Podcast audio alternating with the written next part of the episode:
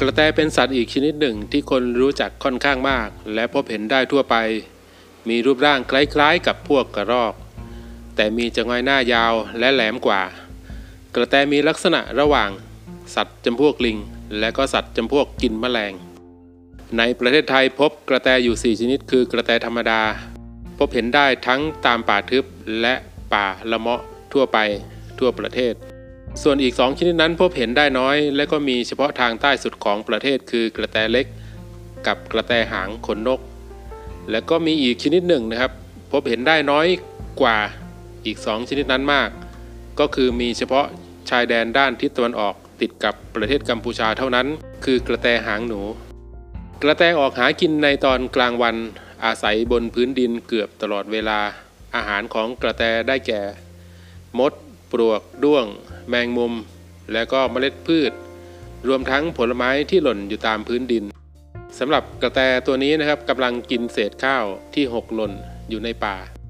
กระแตสามารถปรับตัวให้อาศัยอยู่ได้ทั้งในป่า ทุ่งหญ้า ป่าละเมาะ และพื้นที่เกษตรกรรม มีการเคลื่อนที่ได้ดีมาก มีจมูกรับกลิ่นได้ดี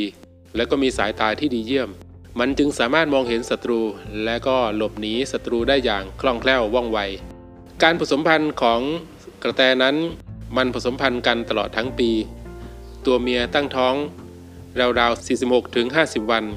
ก่อนจะใช้เวลาในการตกลูก 2-3ถึงวัน ตัวผู้จะสร้างรังในโพรงไม้ที่โค่นล้มอยู่ในป่า หลังจากสร้างรังเสร็จแล้ว ตัวผู้มันก็จะหนีไป ตัวเมียจะตกลูกในรังครั้งละ 2 ตัว ลูกกระแตที่เกิดใหม่จะไม่มีขน และก็ยังไม่ลืมตา กระแตตัวเมีย จะไม่ดูแลลูกเหมือนสัตว์เลี้ยงลูกด้วยนมชนิดอื่นๆ ที่เอาแต่เฝ้าลูกของมัน แต่กระแตตัวเมียนี้จะให้นมลูกทุกๆ2วัน หลังจากให้นมเสร็จแล้วก็จะออกจากรังไปหาอาหาร และมันจะกลับเข้ามารังก็ต่อเมื่อ ถึงเวลาให้นมลูกอีกครั้ง ถ้ามีศัตรูเข้ามาใกล้ลูกกระแตที่อยู่ในรัง มันก็จะส่งเสียงร้องดังแหบๆห้าวๆพร้อมทั้งขยับแขนขาทำให้เกิดการเคลื่อนไหว ในใบไม้แห้งภายในรังศัตรูก็อาจจะตกใจกลัวและก็หนีไปจากบริเวณนั้นได้